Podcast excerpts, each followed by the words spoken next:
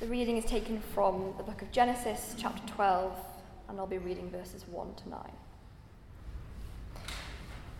The Lord had said to Abram, Go from your country, your people, and your father's household to the land I will show you.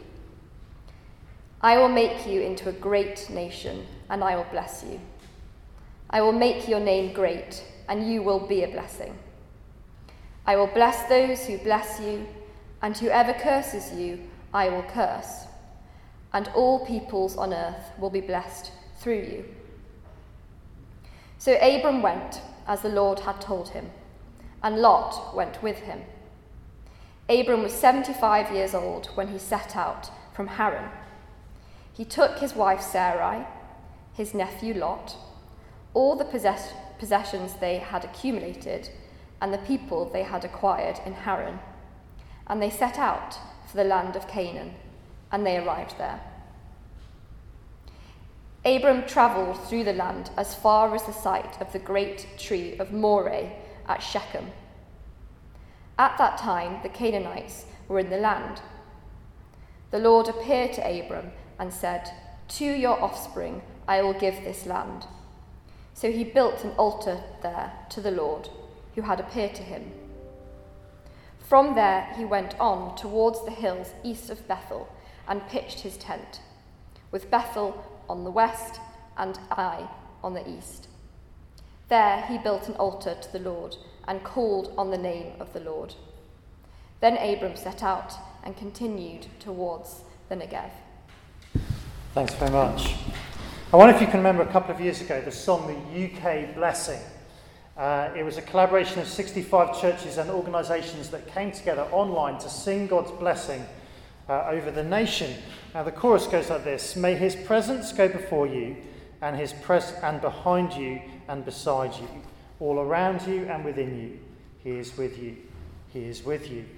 At the time, it had about 2 million views. I looked the other day, it's about 5 million now on YouTube. But a song like that might make us ask how?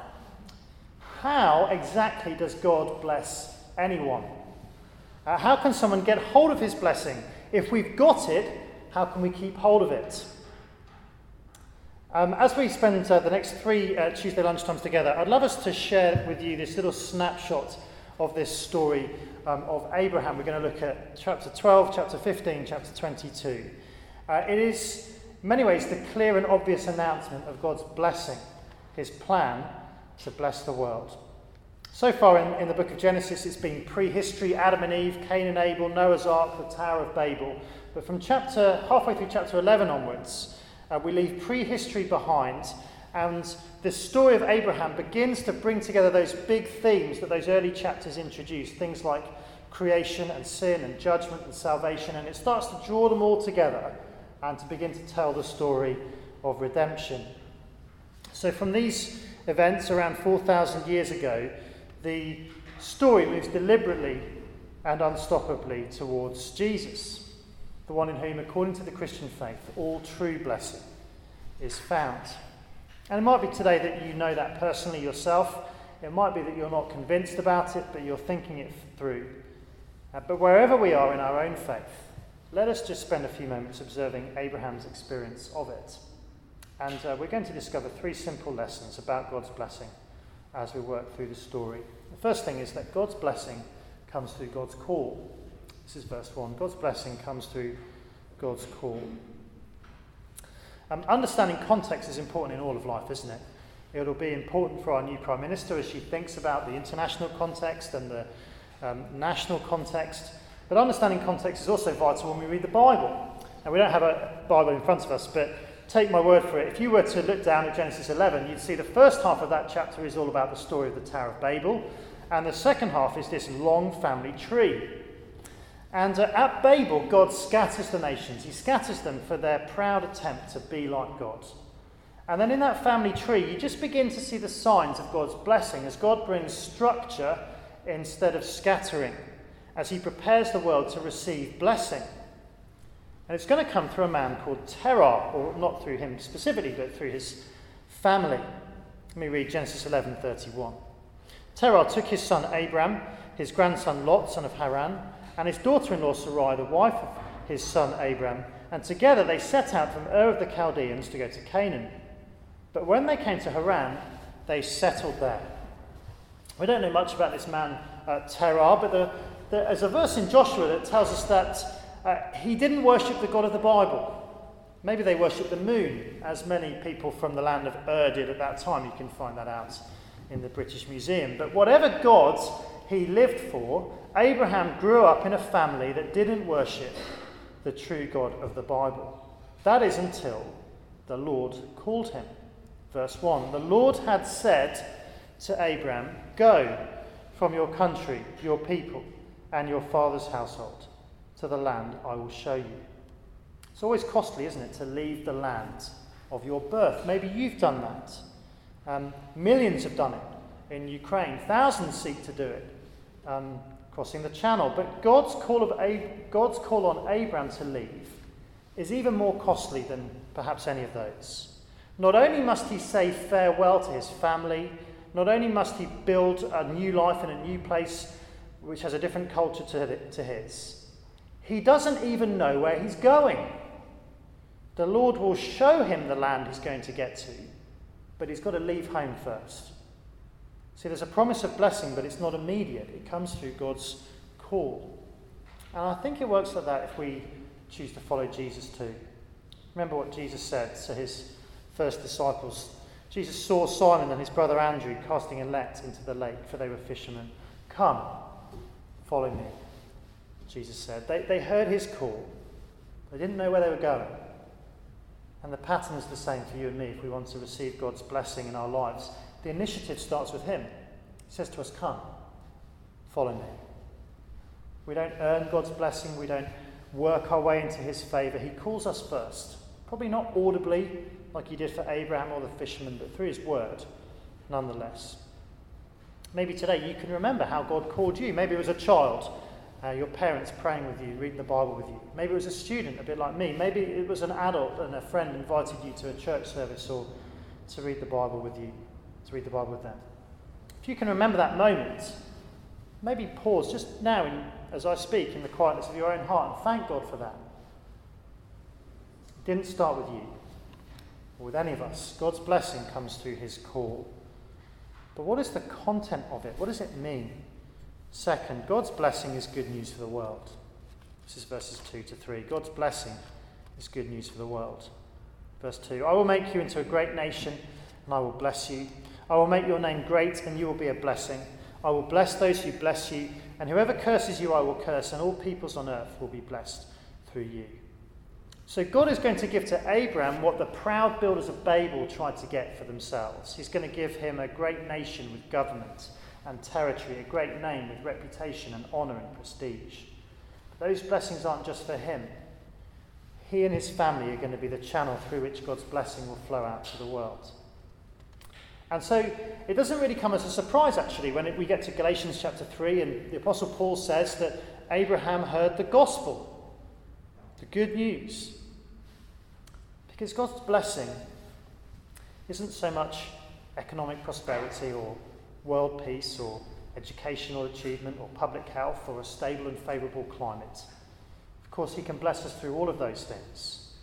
And we can do, and many of you do do, what we can to work towards them. But the big story of the Bible is that His blessing is that life changing announcement of favour with God, relationship with God. People from every nation and tribe and tongue and language can know friendship with Him. See, although at heart we are proud kind of Babel builders. God offers to restore us into relationship with Himself. As Jesus said, Come follow me, and I will make you fishers of people. God told Abraham to go and be a blessing. And now Jesus tells his disciples to go and be a blessing too. That his blessing flows into our lives and then out of our lives to others.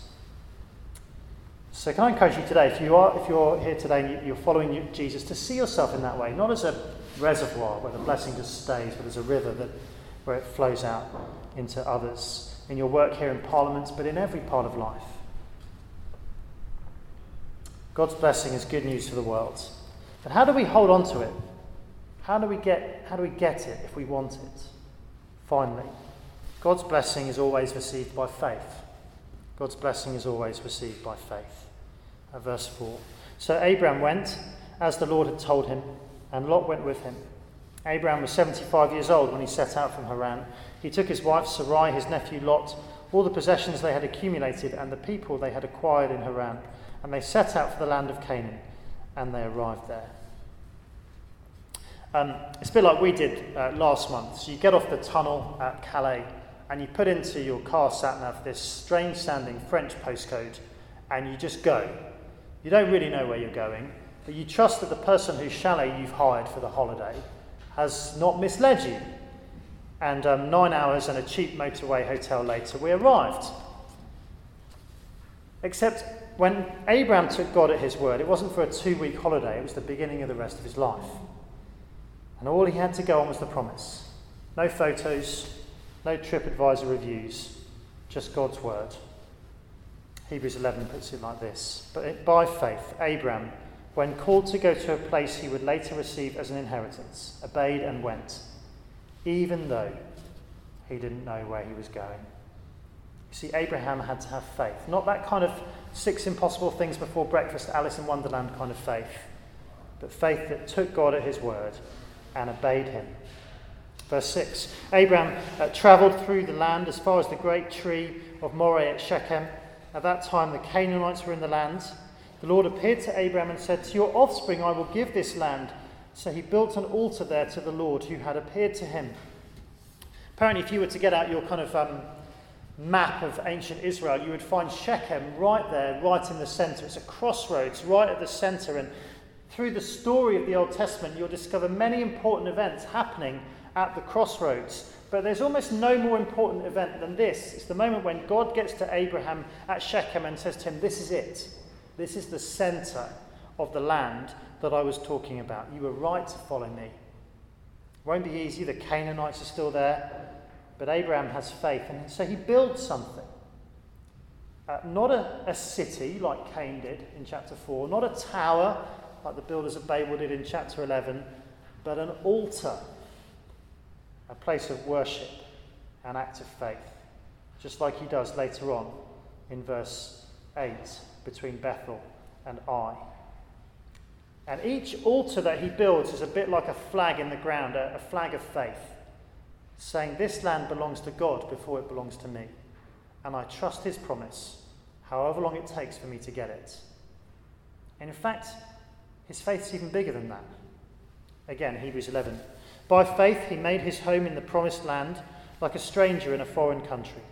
He lived in tents, as did Isaac and Jacob who were heirs with him of the same promise. For he was looking forward to the city with foundations, whose architect and builder is God. I wonder how you would assess your faith today. Maybe it is strong and committed, maybe it is weak and wavering, maybe you're just only beginning to grow into it or investigate it. We don't know how long the journey will be. We don't know where we'll stop along the way, but Abraham reminds us that every step of that journey belongs to God. Worship and obedience are always the way that faith demonstrates itself. So Abraham built his altars. And in a similar way, we need to kind of build altars, put flags in the ground of our lives and say, this bit belongs to him, not me. My career or my possessions or my reputation or my health or my family or my friend or my prospects. It's all a little tent that I'm going to shelter under for a while until I get to that city with foundations, that place in heaven that God has prepared for me. So that song, UK Blessing, was sung, wasn't it, at the height of that first uh, lockdown. And it was very obvious that we needed God's blessing as a nation at the time. I guess that's why I got two million hits. But um, there's nothing new under the sun. And isn't it true that we need God's blessing today as well? Uh, it's not just our new Prime Minister, who has an in tray full of challenges. We all do in our work life, in our family life, in our own lives. And so does the world. Where do we go to get God's blessing? How can we experience it? How can we hold on to it? Abraham points us to the answers, and they come most clearly through the Lord Jesus Christ. God's blessing comes through God's call. It's good news for the world. It's received and held onto by faith. So may we know that blessing today, and may God help us to trust in Him. Uh, I wonder if I can invite you to bow your head. So maybe just give you a moment of silence to pray for yourself or for someone you love.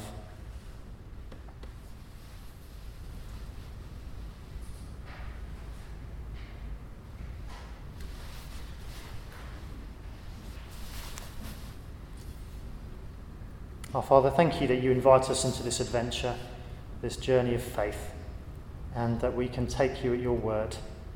And we pray that you'd help us to hear that call, and to know and to enjoy that good news, and to go on trusting you. For we ask it in Jesus' name. Amen.